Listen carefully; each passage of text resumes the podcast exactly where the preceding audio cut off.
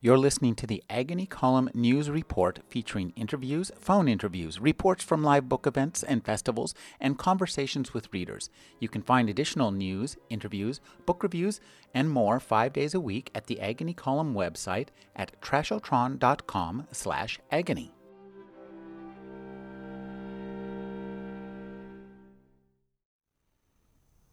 At the risk of overdramatizing the human condition, have you ever seen the movie The Matrix?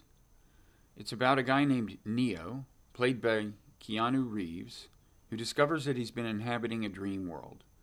The life he thought he was living is actually an elaborate hallucination. He's having that hallucination while, unbeknownst to him, his actual physical body is inside a gooey, coffin sized pod. One among many pods, rows and rows of pods, each pod containing a human being absorbed in a dream. These people have been put in their pods by robot overlords and given dream lives as pacifiers. The choice faced by Neo to keep living a delusion or wake up to reality is famously captured in the movie's Red Pill scene. Neo has been contacted by rebels who have entered his dream, or strictly speaking, whose avatars have entered his dream. Their leader, Morpheus, played by Laurence Fishburne, explains the situation to Neo. You are a slave, Neo. Like everyone else, you were born into bondage, into a prison that you cannot taste or see or touch, a prison for your mind. The prison is called the Matrix, but there's no way to explain to Neo what the Matrix ultimately is. The only way to get the whole picture, says Morpheus, is to, quote, see it for yourself. He offers Neo two pills, a red one and a blue one, Neo can take the blue pill and return to his dream world, or take the red pill and break through the shroud of delusion. Neo chooses the red pill. Robert Wright is the author of The Evolution of God, a New York Times bestseller and finalist for the Pulitzer Prize. His other books include The Moral Animal, Non Zero, and Three Scientists and Their Gods. In 2009, Wright was named as Foreign Policy Magazine as one of the top 100 global think- thinkers. Wright is a contributing editor to The New Republic and a contributor to Time and Slate. He has also written for The Atlantic Monthly, The New Yorker, The New Financial Times. He has taught courses of philosophy and religion at Princeton and the University of Pennsylvania. He is a visiting professor of science and religion at Union Theological Seminary in New York and editor in chief of websites bloggingheads.tv and meaningoflife.tv. His new book is Why Buddhism is True The Science and Philosophy of Meditation and Enlightenment. Thank you for joining me, Bob. Well, thank you for having me, Rick. You read a very interesting piece from the very beginning of your book and I think one of the things that when we start to look at our minds and ourselves is that we need to uh, use language to do so, and metaphor is one of our biggest tools. What was that scene a metaphor for? Yeah, well, that the movie The Matrix. I mean, there's a couple of relevant things here. Um, one is that uh, actually, as it happens, the, I, I, found out that the, that uh, the directors had had Keanu Reeves read three books in preparation for the role. One of them was on one I had written about evolutionary psychology called "The Moral Animal," um, and I'll, I'll, get back to the the further significance of that. But the other thing is that this this movie was taken by a lot of what you might call Western Buddhists as a as so-called Dharma movie. In other words, they saw the movie as an allegory for kind of what their Buddhist practice is about. Because, of course, according to Buddhism, we do live in a shroud of delusion ordinarily. Uh, and that is the source of our suffering. And it's also the reason we make other people suffer because we don't see the real world um, clearly. And by working on that, by getting better at seeing the world clearly through such practices as meditation, uh, the idea is we can become happier people, become better people. Um, so I, I you know I used the movie um, just just to first of all set up the Buddhist proposition, and, and others had seen it as symbolizing that. Uh, but then, as I said, it was interesting to me that the directors had seen some kind of connection uh, to my work in evolutionary psychology. I'm still not honestly entirely sure what connection they saw. I see a clear connection uh, because when I wrote the book, The Moral Animal, about evolutionary psychology, I came to the conclusion that people are not designed by natural selection to always see the world clearly. They're not designed to be consistently happy. So, in a certain sense, uh, these two things that Buddhism focuses on, suffering and uh, a kind of illusion, uh, are, are, built are, are, kind of built into us. And, and, so that seemed to me to uh, and and I, I didn't become fully aware of this until much later when I started writing this book, Why Buddhism is True. But this this this does seem to me to partly corroborate uh, the Buddhist proposition. And the more I looked into it, the more convinced uh, I became that that was the case. And that's a big part of the impetus behind writing this book. Tell us about what is exactly evolutionary psychology? What is the meaning of that branch of that of science? So, evolutionary psychology is the study of how natural selection shaped the human mind, you know, by engineering the human brain.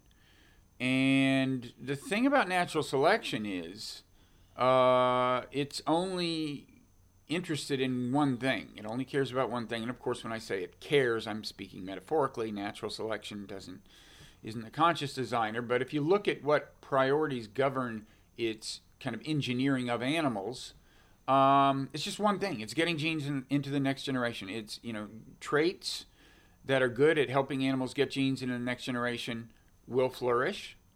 Uh, those that don't won't. And that's in some sense the end of the story. So if those traits that are good at getting genes transmitted uh, lead to unhappiness, they will still spread. And if even if they lead the, the organism to, in a sense, not see the world clearly, they will still spread. So a good example of that latter thing is that uh, people tend to overestimate the speed at which objects are approaching them. Now, when you think about this, it makes sense from natural selection's point of view on kind of better safe than sorry grounds, right? It's better to get out of the way of like a charging beast or whatever too soon than too late. Uh, but the way natural selection seems to have uh, realized uh, that that preference is to actually get us to misperceive the velocity of objects. So that's just a trivial example of how uh, misperception can be built into us by natural selection. And I think there are more significant examples that have to do with uh, with Buddhism. Uh, this is so interesting to me because I always think of, of, the fight or flight response on the on the pampas on uh, on the savannas. It's a great tool, but in the suburbs, stuck in traffic, not so good. Yeah, well, more specifically, uh, you know, what's what we call road rage. Yeah, I mean uh, rage is a good example of something I, I talk about in the book a lot. I talk about it in terms of anxiety and, and all kinds of issues we have, which is that uh, tools, so to speak, mental tools that were designed by natural selection for one environment are now put into another environment. And I want to emphasize, like, it wasn't all sweetness and light, even in the environment they were designed for. So, if anxiety is indeed built into us, as it seems to be, well, th- that's unpleasant. And that's another example of, of how natural selection is willing to build something into us that makes us suffer if it gets its uh, work done. But then you take these things like anxiety and rage and put them in a new environment, and they don't even get the job done that natural selection wanted them to get done, like preserve the organism. Or in the case of rage, uh, the idea seems to be I mean, the function of that reaction seems to be that if somebody you know disrespects you or abuses you or steals your property or your mate or whatever it's in your interest to show people in your society that you will not be trifled with you will not be abused. And so you get upset you scream and you're even willing to fight. And, and even if you get hurt in the fight it's still kind of worth it from natural selection's point of view because you have shown that uh, you you can't be messed with. Well if you if you think about that impulse of rage transported into this modern environment, it, it doesn't make that kind of sense at all because nobody witnessing the road rage is ever going to see you again. You don't. There's no point in impressing them with how they can't mess with you. They're never going to have the opportunity.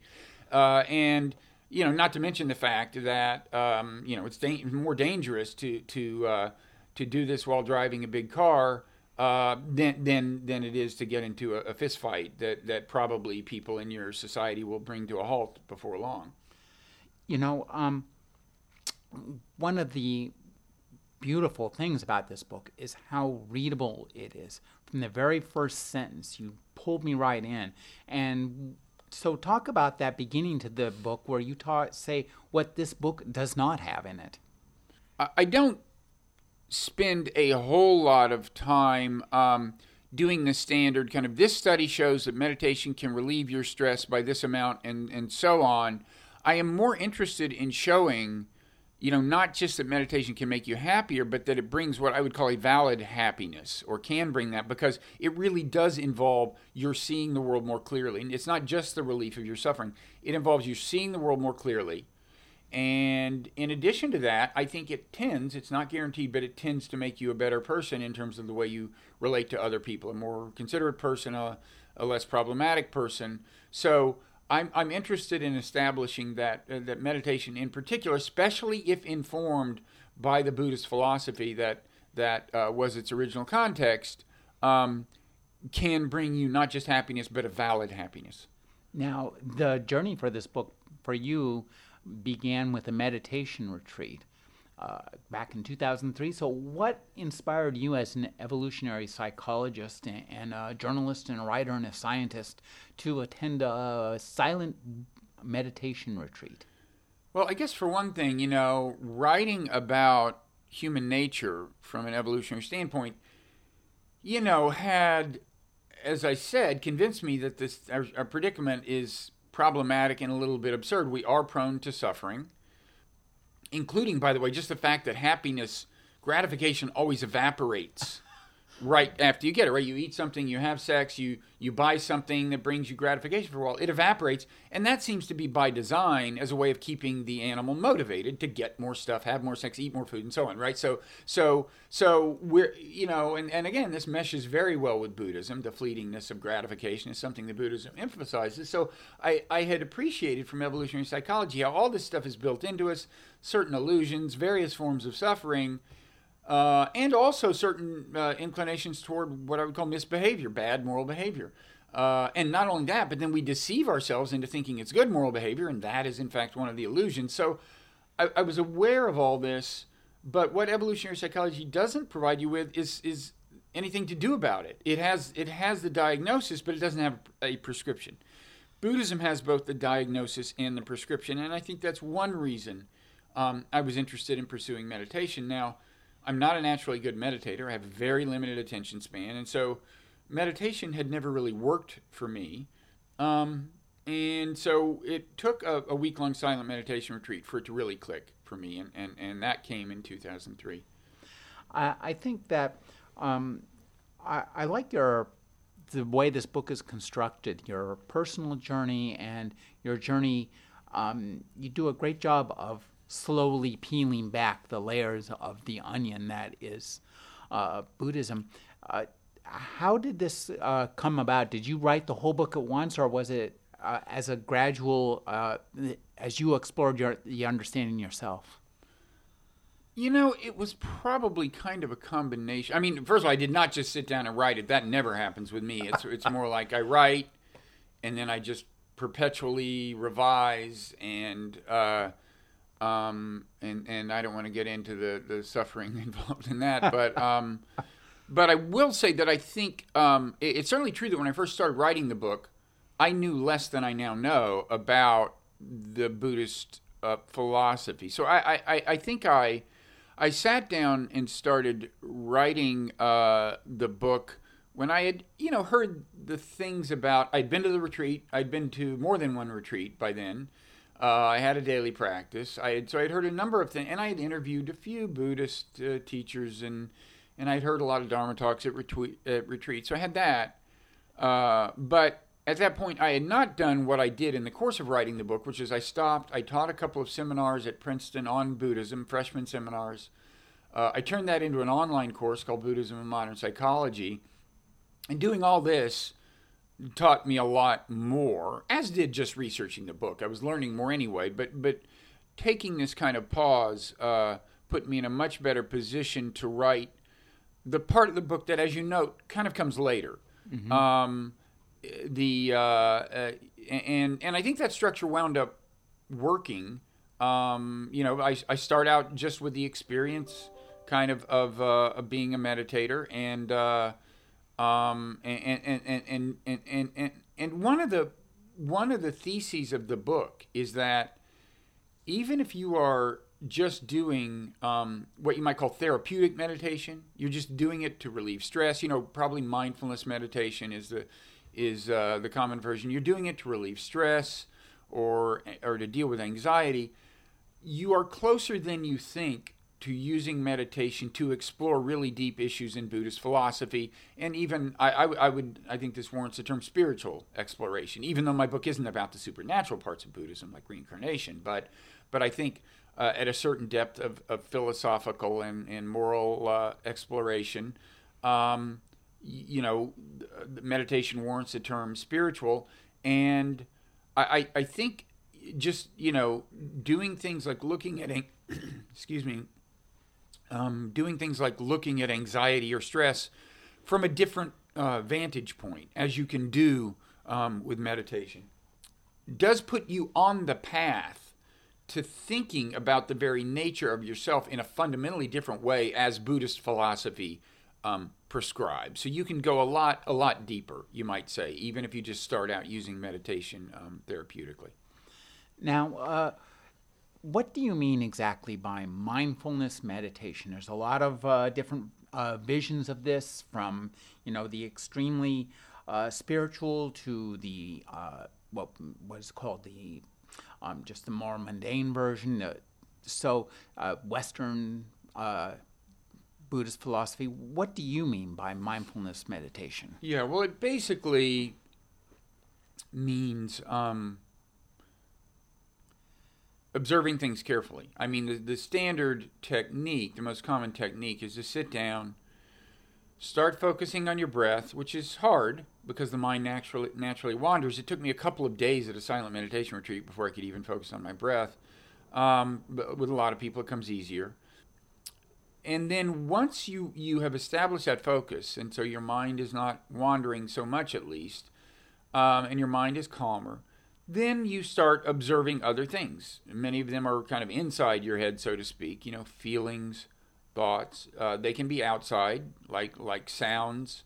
Um, but uh, that's the basic idea. And if you look at the ancient text on mindfulness meditation, um, uh, it, it prescribes just systematically kind of examining everything. Uh, in fact, it's a much more thoroughgoing version of that than you genuinely generally get from modern uh, mindfulness uh, teaching, and, and there's some other differences, but basically modern mindfulness is is I think pretty true to the original conception of mindfulness. And as people may have heard, it it does tend to bring you into the present moment just by its nature.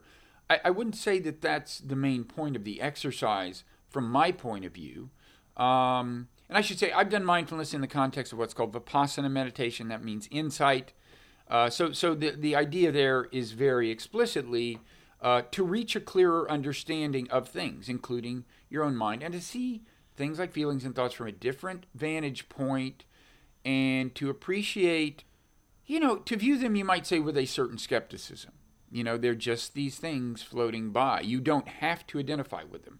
You don't have to take them as seriously as we tend to take our feelings and thoughts.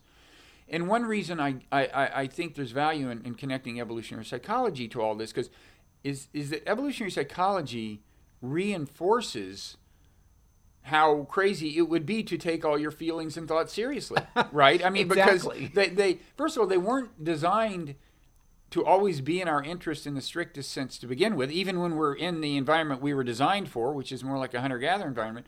But in a modern environment, they are certainly not worth accepting as good guides. And so I think it's a, you know, I, I hope the book helps uh, reinforce what uh, is the idea behind mindfulness meditation anyway, which is which is a kind of you might say skepticism of, of, of the things going on in, in your in your head. And as you observe these things mindfully, you just get a more objective perspective on them. You're not drawn into them. You you're not uh, you don't so reflexively take ownership of them and do their bidding. I think that this is uh, something that you convey really well.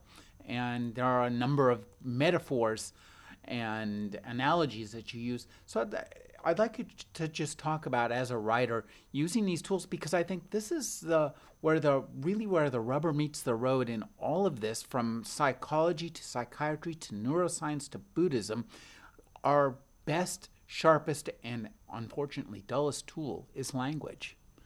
Yeah, well, this is uh, you know this goes way back, of course. I mean, you know, broadly speaking, uh, Buddhist contemplative practice is in the mystical tradition. There are also Christian mystics, Muslim mystics, Jewish mystics, uh, Hindu mystics. There are various kinds of mystics, although the Eastern traditions are thought of as being more more broadly mystical. But one feature of mysticism, in fact, if you look at uh, William James's book "Varieties of Religious Experience," this classic, more than a century old now, he he he kind of describes a mystical experience as quote, noetic but ineffable. Noetic means it imparts knowledge. Ineffable means you can't describe the knowledge, right? it, de- it defies language. Now, one thing I'm trying to do in this book is swim against the tide and actually do the best you can do with uh, language to actually break down and analyze some of these arcane Buddhist ideas, like so called not self, the idea that the self in some sense doesn't exist, or emptiness, the idea that the things you see out there you're in some sense misperceiving. They, they, they don't have exactly exactly the kind of essence uh, that we tend to ascribe to things. So there, there, are these these apprehensions, like not self and emptiness, that traditionally a lot of people just kind of throwing up their hands and say, "Look, you, you, you had to be there. I mean, you, either you have the experience and you know what it is, or you don't." Um, I, I've worked I've worked hard to well, two things. I've talked to a lot of very adept meditators about their experiences. Uh, and, and I've also, you know, learned about the, the, the Buddhist philosophical explication of them.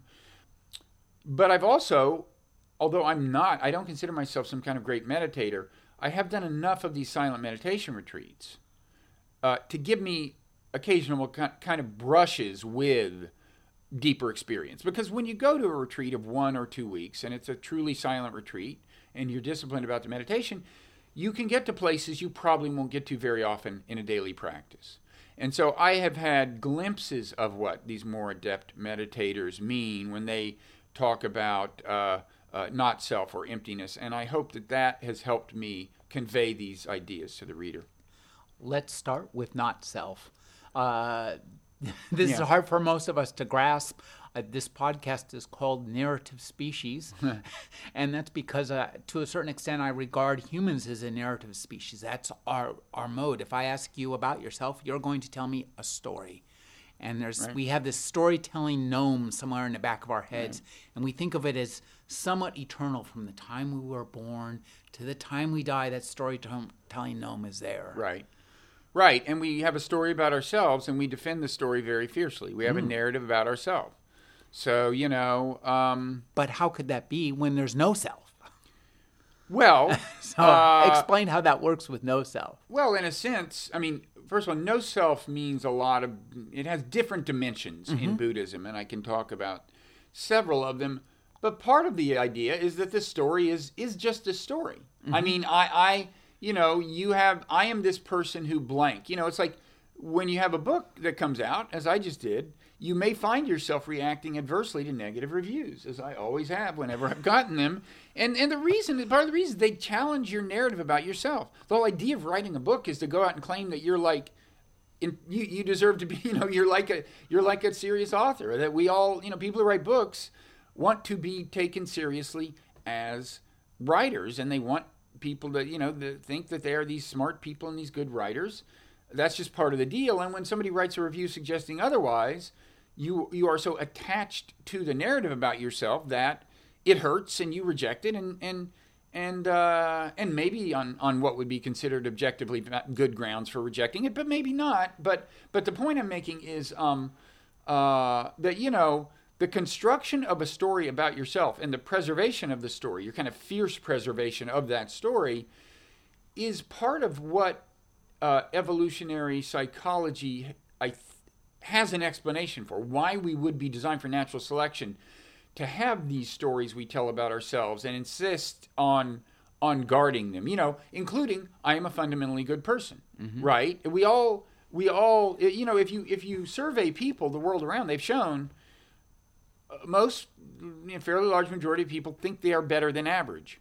Well, that it can't be the case that most people are better than average, right? Some of us are deluding ourselves, and that seems to be uh, designed into it. So, so one of the meanings of of self that Buddhism questions is this idea that there's this you that is the same you that was there yesterday and the week before and the year before. There's a story about you that applies to your whole life. I am this person who blank. I have always been this person who blank.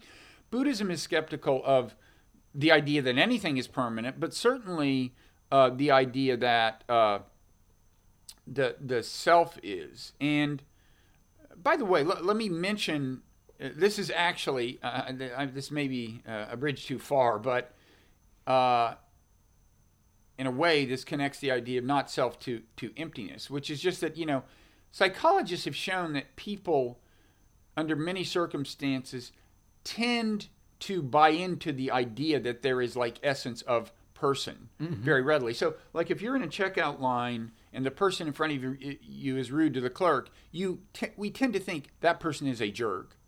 Whereas for all we know, that person just found out that their spouse has cancer or something and is just in one in one of those very bad moods that we've all been in, right? Mm-hmm. And psychologists have shown that under uh, under some circumstances we do tend to attribute too much to a person's disposition in explaining their behavior. You know, this person is a jerk or this person is that, and not enough to circumstance.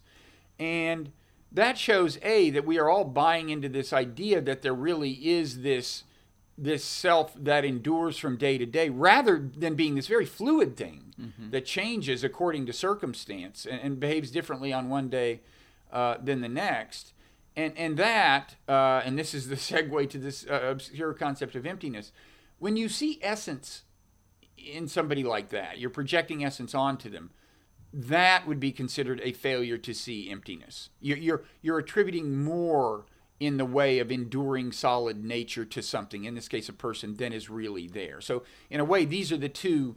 Uh, uh, and in fact, there's sometimes uh, in, in, Buddhism, they are sometimes these two things, not self and emptiness, are unified with a common terminology. So, the, the, the way it's put is you have not self, anatta in the ancient language of Pali, and so does everything else. That lamp has not self. It does not have an essence. I see essence of lamp, but it's not there according to Buddhism. So we just covered a whole bunch. And, and if you want, we can get back to not self because there are there are other interesting dimensions to it that are being borne out by uh, by psychology.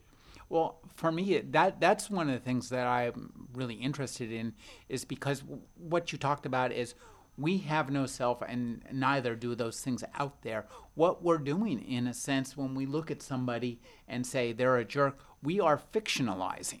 We are making up a story for mm-hmm. them where there really is none. And that's what our brains are really driven to do. Well, it's certainly not a story as consistent and simple as the one we're telling. Right. right. And um, our brains are designed to do that. They are designed to do two things to to tell a story about ourselves that serves certain purposes mm-hmm. that that were high on natural selection's agenda, and to tell stories about others that were high on natural selection's agenda. So, for example, that that tendency I just mentioned to attribute essence to people. It's actually subsequent exploration in psychology has has has disclosed that it, actually there's an interesting wrinkle, which is that with our friends and allies, if they do something good, we attribute that to the kind of person they are. So yeah, that's he's a good person. Of course, he did this favor for somebody. If they do something bad, we explain it away in terms of circumstance. He didn't get his nap, peer group pressure, whatever. with our with our enemies and rivals, it's the opposite. If they do something bad, we go, yeah, well, that's the kind of person they are. If they do something good, we explain it away. You know, he was just trying to impress this woman or whatever. Um, and uh, when you think about it, this really gets us into trouble. This, I think, is is why you know when when uh, when there's a run up to a war, the people who favor the war go to great lengths to demonize the leader of the country they want to invade. Uh, and sometimes these people don't need much help. Sometimes the leaders are pretty bad. But in any event, if you're favoring invasion, it's really in your interest to get the leader into this enemy box because once they're there, they can't get out because of this very cognitive bias I just described. Anything bad they do will reinforce the enemy image. Anything good they do will be explained away because they're already we're once we're seeing essence of bad person in them. It's a, that's a very hard position for them to get out of. And so uh, I, I, think you know, this is an example where kind of psychology meets Buddhism. Modern psychology is showing us we have these cognitive biases. I think if you ask what triggers them, you get back to illusions that Buddhism talks about, like the illusion of essence, and you also get back to feelings. I mean, what what perceiving the essence of something is, I think, is having a kind of a subtle feeling about it that you may not even notice, right? So, like, uh, just a quick retreat anecdote. I was on my first retreat, walking through the woods. I see a weed called a plantain weed that I had spent a lot of my life trying to dig up, but when it infested my lawn, and for the first time ever, I just looked at it and I thought, why have I been trying to kill this weed? It's as beautiful as everything else. And what was going on there is um, I was not seeing essence of weed, and I was not having a feeling, a subtle feeling that normally had had infused my perception of the weed was not there. And and I think that this is the way it works when we have these feelings: essence of good person, essence of bad person, essence of weed, even essence of lamp. Um, I think there's a little bit of a feeling involved, and I think these feelings trigger these cognitive biases once we're talking about the realm of you know other human beings that get us into trouble. And uh, and I think mindfulness meditation, one thing does make you more attentive to your feeling, more aware when your feelings are subtly shaping your cognition and your behavior, and that is one thing that can be liberating is is is perceiving the the, the, levers that are pushing you and pulling you and deciding whether you want to be pushed and pulled. I think this mindfulness meditation, in a sense, stands at the center of the not self and the emptiness. It allows you to, by understanding the not self, to see the emptiness around you and to dispose, uh, if you can, maybe even for just a brief second, of the templates that we impose over everything we see, which are these templates are informed by evolution and by our own often irrelevant past experiences. Right, and I think the you know the way one way this works is that uh, the feelings that normally shape your reactions mm-hmm. just subside a little. You get a little distance from them. They don't necessarily go away, but they're no longer governing your perception as they once were. And to get back to first of all, not self that allows you to just start seeing the contents of your mind as, as in some sense not necessarily yours. I mean, these are things you thought of as, as you know, uh, I mean, when you when you're responding to anxiety and you're in its grips, it's just part of you. It's just it's just like what's going on now, and and and and, um, and there's no two ways about it, and you're accepting it as what's as being a part of you. Whereas when you look at it mindfully and get some perspective on it, you're you're raising the question: Does this really have to be part of me?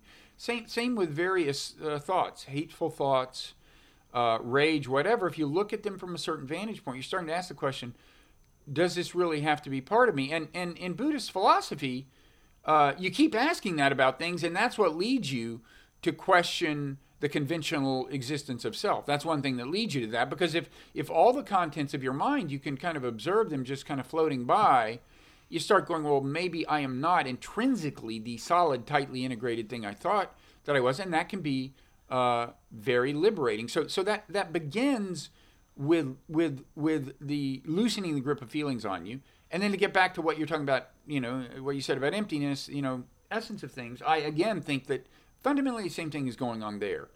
Our perceptions of other things, much more than we realize, are subtly shaped by feeling when those feelings subside and the mind becomes calmer, you are less in there in the in the grip of the feelings, and I think that's one thing that's going on with uh, the perception of so-called emptiness, which, by the way, is a bad term, I think, because people who have the the experience, and I think I had a little flash of it when when I was looking at that weed, usually say that what happens is everything is more beautiful or everything exudes a positive energy or whatever. It's not like a negative feeling. They feel better and, and, and, and they feel better about things than they did uh, before the apprehension of emptiness.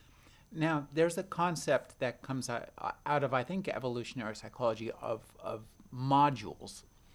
And I, this is really interesting to me because I, what we've learned about the brain suggests that most of, and when you just think about it, most of what your brain is doing is something that, that language would get in the way of. If I had to think every second, heartbeat, lungs breathe, move muscles, open eyes, close eyes. If I had to think about all that stuff, Right. I would never get out of bed. I couldn't Right. move. And so there's a whole bunch of modules that are processing all the time that keep us, you know, standing straight, not drooling, whatever. Um, occasionally, I think those modules will reach a point where they acquire a linguistic uh, complexity that allows them to have words. And if you're standing, if you're mindfully meditating and you're looking at your mind and you think of it as a lake, there's a whole bunch of stuff happening under that lake that's keeping you alive and swimming, breathing, etc. Occasionally, a fish will jump out of that lake, and that's like, that jerk in front of me. Oh, that girl's mm-hmm. hot. Oh, this is a great book. So it, I think the mindfulness meditation allows you to see those things and say, well, they're part, they're there, but Well, it not. allows you to see the part where they jump out of the water, so to speak. So Exactly. So I mean, we it, yeah. I mean, the idea behind the modular model is that modules is that first of all, okay, the mind. It's no single actor. It's a bunch of actors that were that were designed to do different things in during different maybe different parts of evolutionary history. There's a part that wants you to eat food. There's a part that wants you to impress people. And if you've ever been at a cocktail party, talking to somebody but eyeing the, the food on the, the hors d'oeuvres, right, and, and feeling both at once, you're, you're feeling two different actors encouraging you to do two different things. And the idea here is that, uh, you know, all kinds of things like attracting a mate, the way you react when you beco- you're in the presence of somebody you find attractive and you want to impress, you know, a lot of special tasks have special kind of mental organs or actors or whatever that are governing them. And and often we are unaware of of the interplay among the actors and sometimes the competition among the actors for our attention.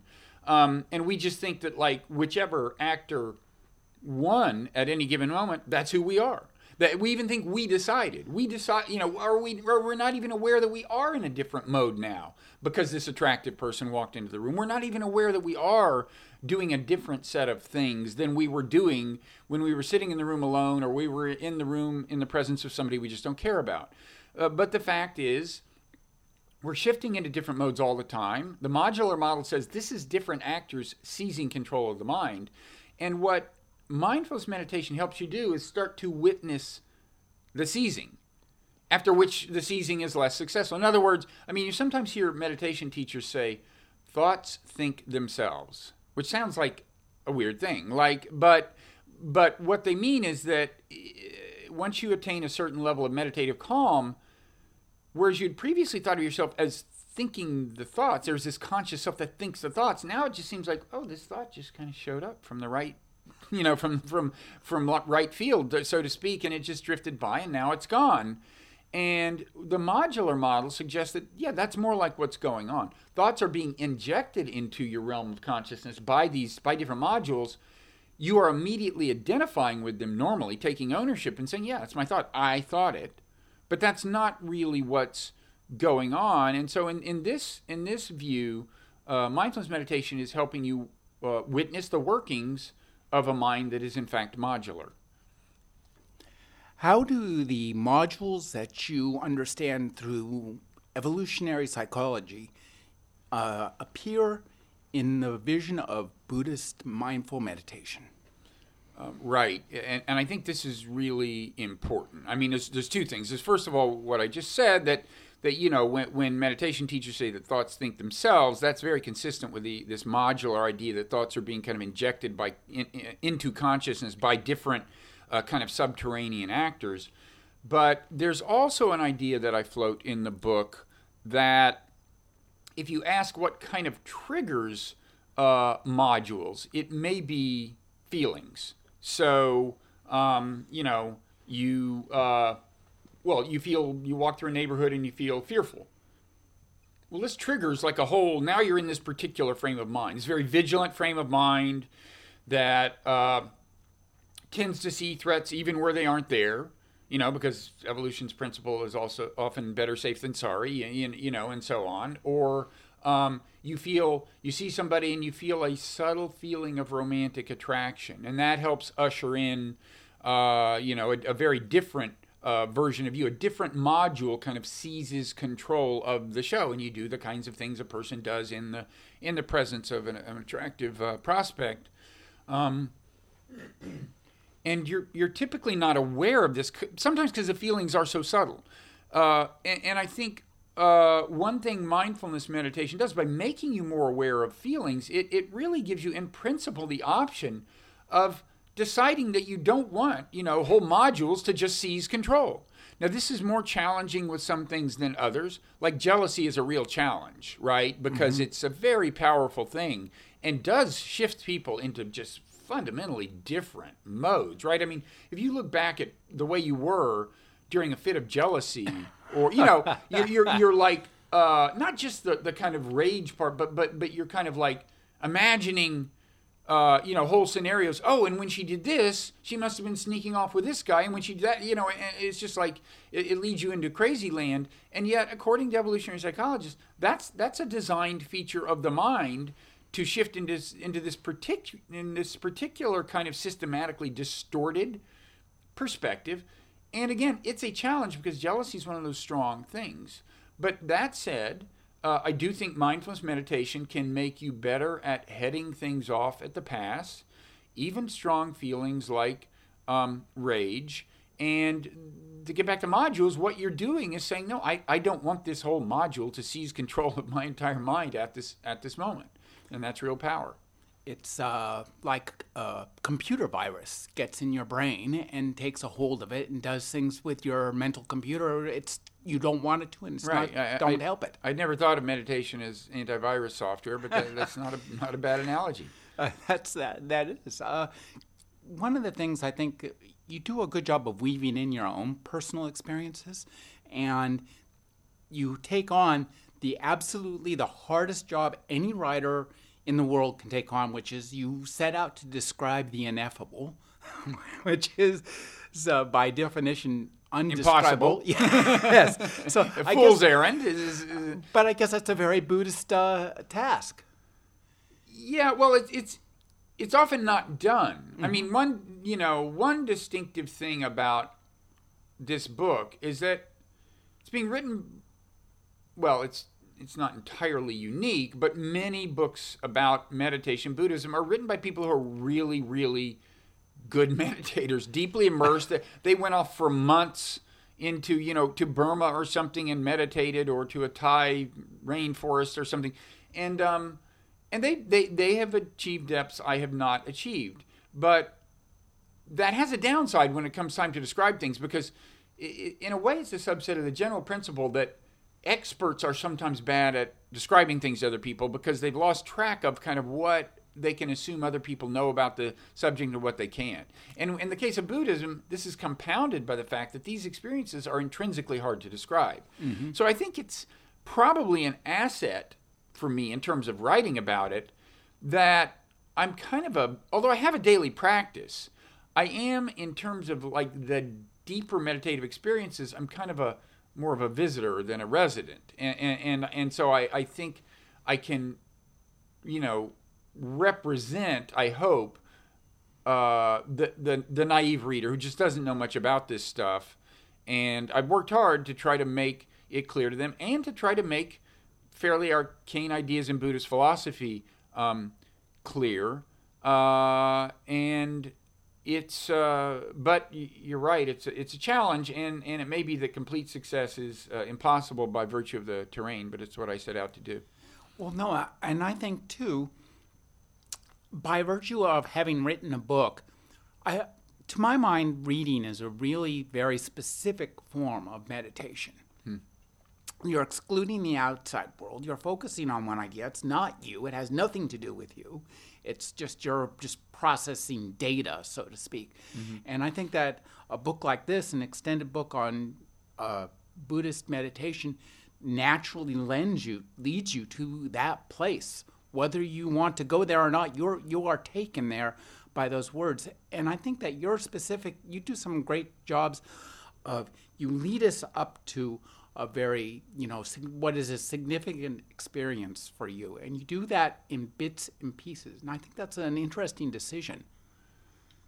Yeah. Um, I I do put a certain amount of myself in the book, and and, and partly because uh, it isn't just that I'm not a super adept meditator. I, I also think I'm a particularly problematic case for meditation. I mean, and I'm really not exaggerating, and I hope it doesn't come come off as some kind of constructed shtick or something in the book when I say at the outset I'm not well suited to meditation. I have I've been actually diagnosed with attention deficit disorder. I don't have one of the more severe versions with hyperactivity and everything, but I always had trouble concentrating and never emerged from a college course with coherent notes, and I really tried.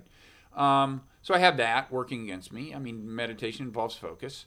Um, I am, you know, emotionally not as much on an even keel as a lot of people. That is not helpful if you're trying to meditate. Probably, it gives you things to meditate on. Once you can focus, you've got you've got lots of feelings to meditate on, and, and honestly, that does have its virtues, I guess. But um, but but but but I think you know I say in the book that if I can meditate, anyone can meditate. I think that's not much of an exaggeration. Now with me, it did uh, it took real work. Um, and I don't want to act as if sustaining a daily practice is trivially easy. It's a challenge, and you have to be committed to it and and and be convinced that it's bearing fruit, which I think it is.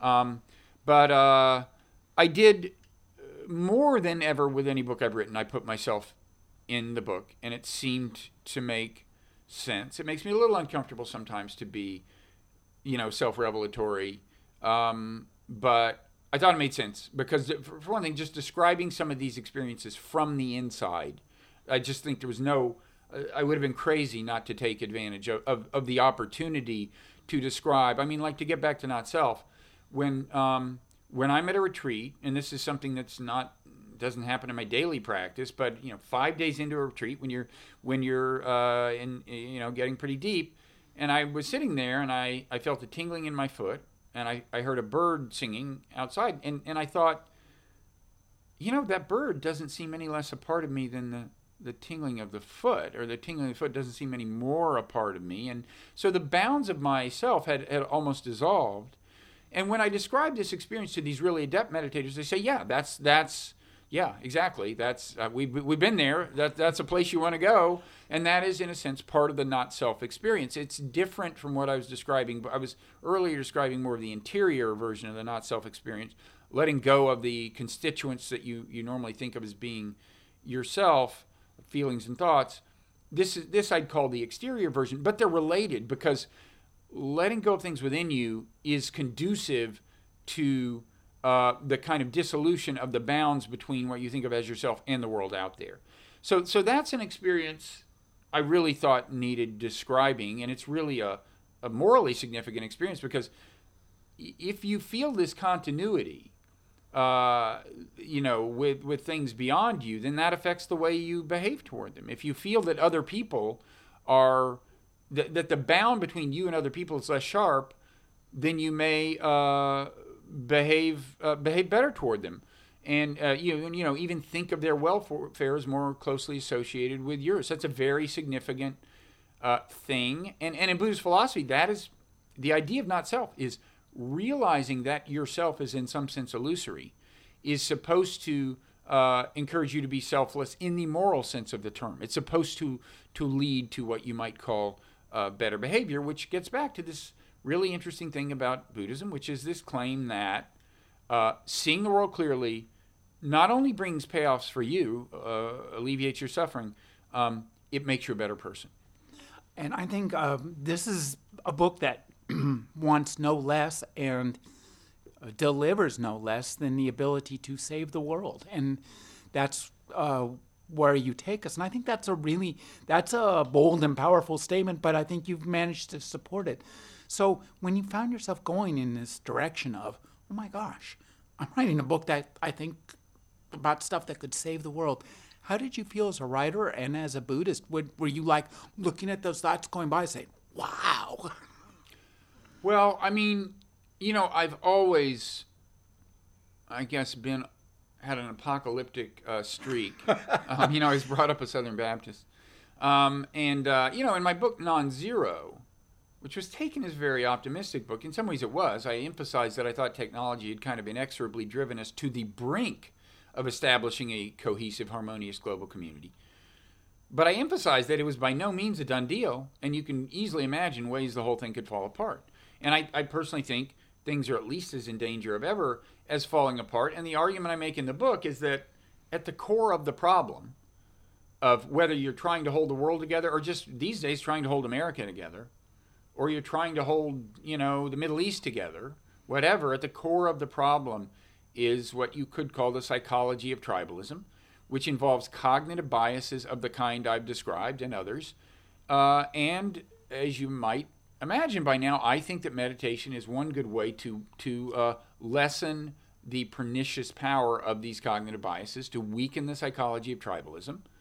And uh, it, it's not it's not necessarily the only way, but I do think that to the extent that mindfulness meditation spreads, uh, especially in the context of Buddhist philosophy, and I've tried to provide some of that context in the book. Um, you know, uh, people will be less subject to the actual delusions that sustain tribal conflict. I mean, I personally think, you know, I am personally on the anti Trump side of the great divide, but I do think that cognitive biases afflict both sides and they make things worse. I mean, to take a, a common example, the so called fake news, I have personally clicked retweet without sufficiently examining the source that I was, the news I was spreading. And sometimes it's been a mistake. And when you ask what was doing it, it was like the feeling, it feeling good to spread news that reflects unfavorably on your ideological opponents. That feels good. And and yet I think this is not constructive. Uh, even I, I think it's not good for the anti-Trump side to be to be doing this, to be overreacting to some of Trump's provocations and so on. And I think uh, mindfulness meditation can help there. In fact, I've started something. It's the URL is mindfulresistance.net. It's in its early days, but it, people can go there and sign up for a weekly newsletter we're doing, where I'm trying to uh, encourage like a wise, skillful response to the challenge of of Trumpism. But to get back to the big picture you're talking about, yes, I mean wherever you see the kinds of tribal conflict, metaphorically speaking, that could spin out of control, uh, and I do think could lead to global chaos. You're seeing a certain psychology that is a natural part of us. It's a product of natural selection. But I, I think we're now at a point where we have no choice but to become more aware of the way this distorts our vision uh, and and do something about it. And and the great thing is, I think the the Buddhist claim is right, which is that, uh, you know, one way to put it is happiness and and better uh, behavior, less tribal behavior, converge and and further converge with seeing the world more clearly. Another way to say it, perhaps a little more dramatically, is that individual salvation does align with social salvation. Uh, other other religions have made that claim in a different sense, but the idea is that if you, you set out to save yourself, alleviate your own suffering, and if you do that by following a certain uh, path marked out by Buddhism, you will you will play a role in saving society and saving the social system.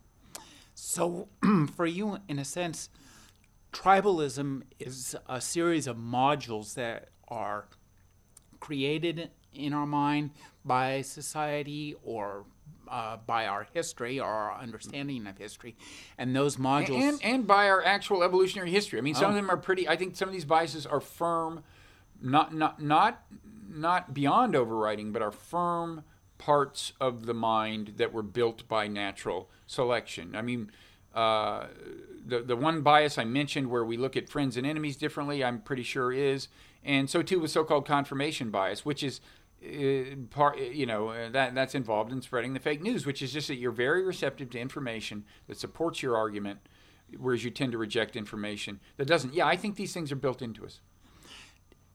As a, a psychologist and a Buddhist, one of the things that really interested me as I read your book um, was that um, this idea of we it, thoughts think themselves.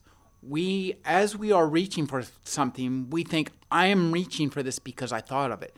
Now, actually, neuroscience is showing us that we're actually reaching before the thought hits our brains there is an experiment that seems to show that. I mean, there, there's some questions about the interpretation of it, but I've looked at the video of them actually doing the experiment. And it seems pretty compelling to me, where they um, they uh, they say to a person, "Okay, sit down. Whenever you feel like it, press the button." And then there's a a clock with a I guess it's a, it's a hand, a second hand that's moving. It does a complete revolution, just like once every two seconds or something. So they can clearly see where the hand was when they made the decision to push the button.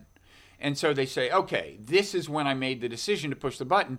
And then uh, the monitoring of the brain shows that actually the, the action that, that, that initiated the pushing of the button very significantly preceded your own awareness that you had made the decision to push the button. Uh, There's other evidence, some of it involving the so called split brain patients. There's other evidence as well that we convince ourselves uh, that we make certain decisions and have certain motivations for them when neither of those things is true. It isn't the conscious us that made the decision, and the motivation we are convinced was behind the decision is in fact not the motivation. One as we uh, read this book as readers, I, I think nobody can read this book without being changed, without having their perceptions changed. And I think that's a really powerful experience. And I think it's something that can only happen if you read. I don't think it happens as easily as listening to a lecture or watching a TV or listening to us, even. I think the reading aspect of this is really key. That's an interesting question. I hadn't thought about that. I mean, I, I you know, I certainly have seen, uh, you know, very well prepared talks using visual aids that succeeded in in conveying um, information. But I mean, it's certainly the case that when you're trying to convey some sometimes, you know, deep or difficult inf- and, and subtle ideas, and, and convey to people how subtly their their their per- perception of the world is being influenced by these things, that takes a while. And you're probably going to have people who need to back up a few paragraphs and read it again sometimes, and and, and uh, so I, I kind of see what you mean. I, I, will say that, that that that if you imagine what would it take to convey everything I try to convey in the book through a series of videos or something, that would be a major production effort, and it might be very effective, and it might work for a kind of audience that the writing doesn't work for. But you, it would be it would be beyond the scope of one person to do it. I think it would have to be a very impressive collaboration. Well, I think at core, when you decide to read, you made the decision to read. It's like you started to reach for those ideas in the book before you've even opened it up, and you're participating. You're it's the analogy is you're the director of the motion picture and you're the writer. Yeah. Huh. Yeah. Of course, these days I listen to books sometimes instead of read them. You know, with audiobooks. Um, and that's a slightly different experience, I think so too. And it- especially since the narrator is not me in this case. right. Um, but uh, uh, not that that's a bad thing. I mean, I don't. I don't think I I, have a great, you know, narrator's gift. But um, but it's different because the voice influences the way you the way you think of something. Mm-hmm. And you know, an interesting little thing is once you start hearing the same, you know, a certain number of actors do more than one book. Mm-hmm. And once you once you've heard an actor doing one book, and then you hear them do the other book, that affects the book. You think, wait, this is the same. I just had this experience. It was, it was, uh, you, you know, and it was like, and it was deeply shaping my, because I already had this idea of this person with this voice from the other book. so, so you had, that's a perfect example of the uh, overlays, the the kind of things that Buddhism would let you see through to the R- That's message. exactly right. I had a view of essence of this person. exactly. And it was shaping the way I perceived their narration of a different text. wow. That's that's a good point. when you write a book like this and you've created websites, you've got meaningoflife.tv and bloggingheads.tv, you're working and with uh, mindfulresistance.net, you're working on a big scale. So talk about the import and your ability to use the tools of technology, cutting edge technology, really, to change uh, the minds of people from millions of years of evolution. Yeah. Um, We're talking I'm glad you think of it as a large scale. Sometimes it seems like a small scale. I'm definitely doing a lot of different things. I'm not not sure I've succeeded in making any of them huge. Um, but uh, yeah, there, there. I mean, there is. you might think to list the things you just listed that like well make up your mind what is it you want to do i do i, I do like to think that there's a unified uh, motivation Mm-hmm. in a certain sense i mean for example blogging heads tv one thing it's about is bringing together people who who disagree have different perspectives and having them talk to each other uh, which is is an antidote to the psychology of tribalism. I mean, I've interviewed a number of Trump supporters on that site. I, I should probably interview more, but a lot of sites and a lot of podcasts these days just never do that. You you just the point of tuning in to many of these podcasts um, about Trump or contemporary politics is to just be reminded again that you're right and the other side is wrong, and and and to be reminded how outrageous Trump is, which look, few people have a, a higher estimation of his outrageousness than I do, but I just I don't know that that's always productive. And so anyway, that that's Bloggingheads. It's related. Um, Meaning of Life TV is related in other ways. I, I, I there I would like to foster a kind of intellectual humility. I'm not a fan of the the the new atheist kind of uh, belligerent almost dismissal of everyone's religious views. I just don't think it's constructive for one thing. It doesn't help. Man. It doesn't help. you ha- you Makes don't- it makes them more. It just they just dig in their heels. exactly. Um, and and and also look, the universe is weird. Physics is showing us it's weird, and I, I just you know uh, who knows who knows whether the whole thing was built for a purpose. Um, you know, i i I just think in, intellectual humility is warranted on epistemological, you might say, grounds, on philosophical grounds. Uh, so, so in a way, both Meaning Life TV and, and Heads TV are about cultivating a certain kind of humility uh, as we encounter views different from our own. Um, mindfulresistance.net is also uh, kind of about that. It, it, it's about trying to understand, calming down, trying to understand, well, why did people vote for Trump? They're people just like us. I mean, and, and I think it's a mistake to, to act as if they all have the same pernicious motivation. They're all racist or they're all anything else. They're, they're not. They're different people who voted for him for different reasons. And um, it's worth figuring it out and then figuring out what you do about it. And I think it's sometimes a mistake to react very strongly in an emotionally strong reaction to Trump's provocations because I think you're you're actually playing into his hands. So I'd like to think um, that there is unity here, um, and I'm definitely doing a number of different things, and and arguably too many. But I hope you're right, and uh, some of them are, are big. for me, um, one of the most powerful conclusions you come to in this book is that understanding, even at the most, the lowest, most basic level of stress reduction, mindful meditation, say that you can do if you manage 10 minutes a day, um, that understanding but the understanding you can achieve via that of the not self, of nothingness, naturally by virtue of what clarity of vision and nothingness and the not self are leads us to a better moral understanding. And I think that's a key aspect of this book. Yeah, I don't think it's quite automatic. I mean, I mm-hmm. think there are very adept meditators who have been famously bad people. There are meditation teachers who have sexually exploited vulnerable students. There's no doubt about it. Mm-hmm. Now, I would say that if they say, and some of them probably have said, that they had attained enlightenment, I would personally say that's by definition not true. Buddhist enlightenment, in my sense of the term, would involve, you know, good conduct, to put it in strict terms, because I do think the fundamental traditional Buddhist idea is that if you're really seeing things clearly, it is improving you morally and not just in terms of your your own uh, well-being and happiness.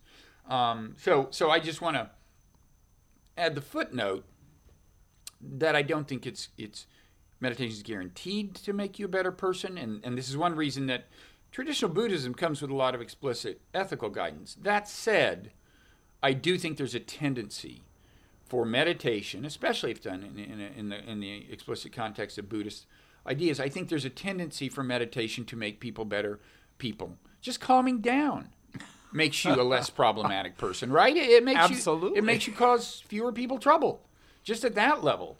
And and I think it continues from there. That that you know, the deeper you go on the meditation path, by and large, if nothing else, the less of a problem you become for other people, the more aware you become that some of your knee jerk moral judgments of people are unwarranted. Uh, and that can reduce the amount of uh, unjustifiably bad behavior on your part.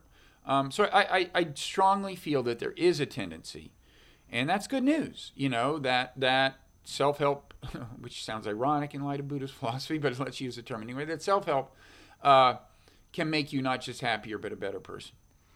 I think that you know the the key questions. There's one point in a, in a narrative where you're talking about a decision you make, and you ask these questions: Will it make things better? No. Could it make things worse? yes, maybe I shouldn't do that. I think right. that the, those are two key questions to keep in mind as you regard your emotions and what they want you to do. Yeah, well, just like, you know, sending an email that you will regret. I mean, if you think about the process of sending an email, you know, you get an email that you're, that annoys you, and you, you know, you, this reply comes to mind that would kind of subtly convey your annoyance, but maybe not quite. It's not quite explicitly screaming, but it's you know it's clearly passive aggressive or whatever, um, or maybe it is explicit screen. But whatever, if, if you if you examine what's going to make you click send, there's a feeling, right? There's a feeling that's like, yeah, this is what they deserve, right? I mean, that's a feeling in your gut mm-hmm. that is motivating you to send the email. And if you're meditating, you're more likely to observe the feeling and just have a microsecond to decide whether you want to follow it. So, so yeah, I mean, and, and, and, and all of our decisions, I mean, I, I talk about this in the book, uh, I think are ultimately motivated by feeling. This was the position of the philosopher David Hume. I think modern mm-hmm. psychology mm-hmm. is showing him to have been right. And so, if you're aware of the feelings that are governing your decisions, you, you, you have a second to pause and go, do I really want to, to press send or do I really want to do anything else? it's interesting to me that the things that you discuss in this book uh, are based on scientific and philosophical traditions that have been around for a while. So I, I'm thinking that from Hume to William James to Robert Wright, that's a pretty natural yeah, like progression. That. Hume, James, Wright. Yeah, I, I encourage encourage people to to uh, utter that that. Yeah. But think about. I mean, that's a kind of a a scientific essentially tradition uh, that's somewhere between psychology and religion and uh, just good uh, social behavior.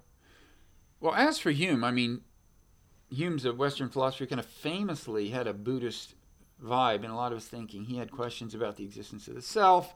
Some people, Alison Gopnik at Berkeley, thinks that maybe he actually encountered, uh, and she's shown that he could well have encountered Buddhist thought.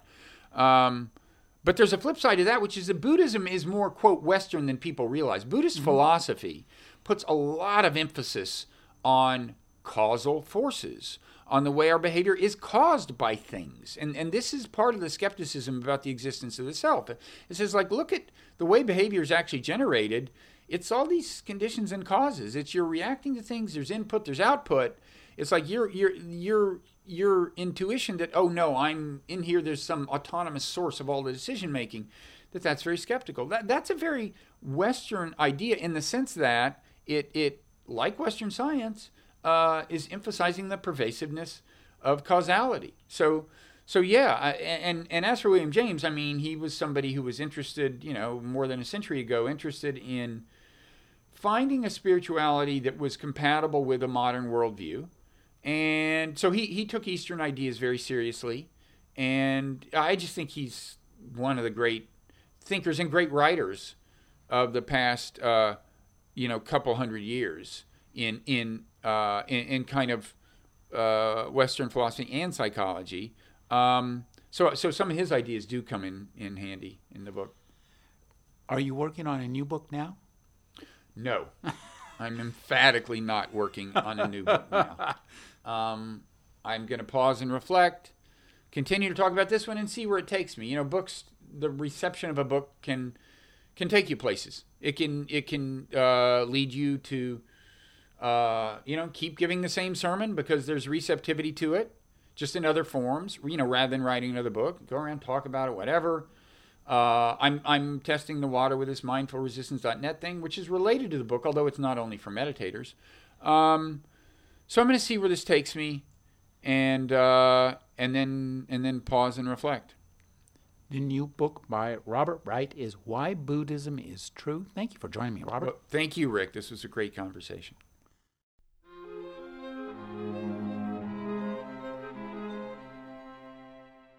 You're listening to the Agony Column News Report featuring interviews, phone interviews, reports from live book events and festivals, and conversations with readers.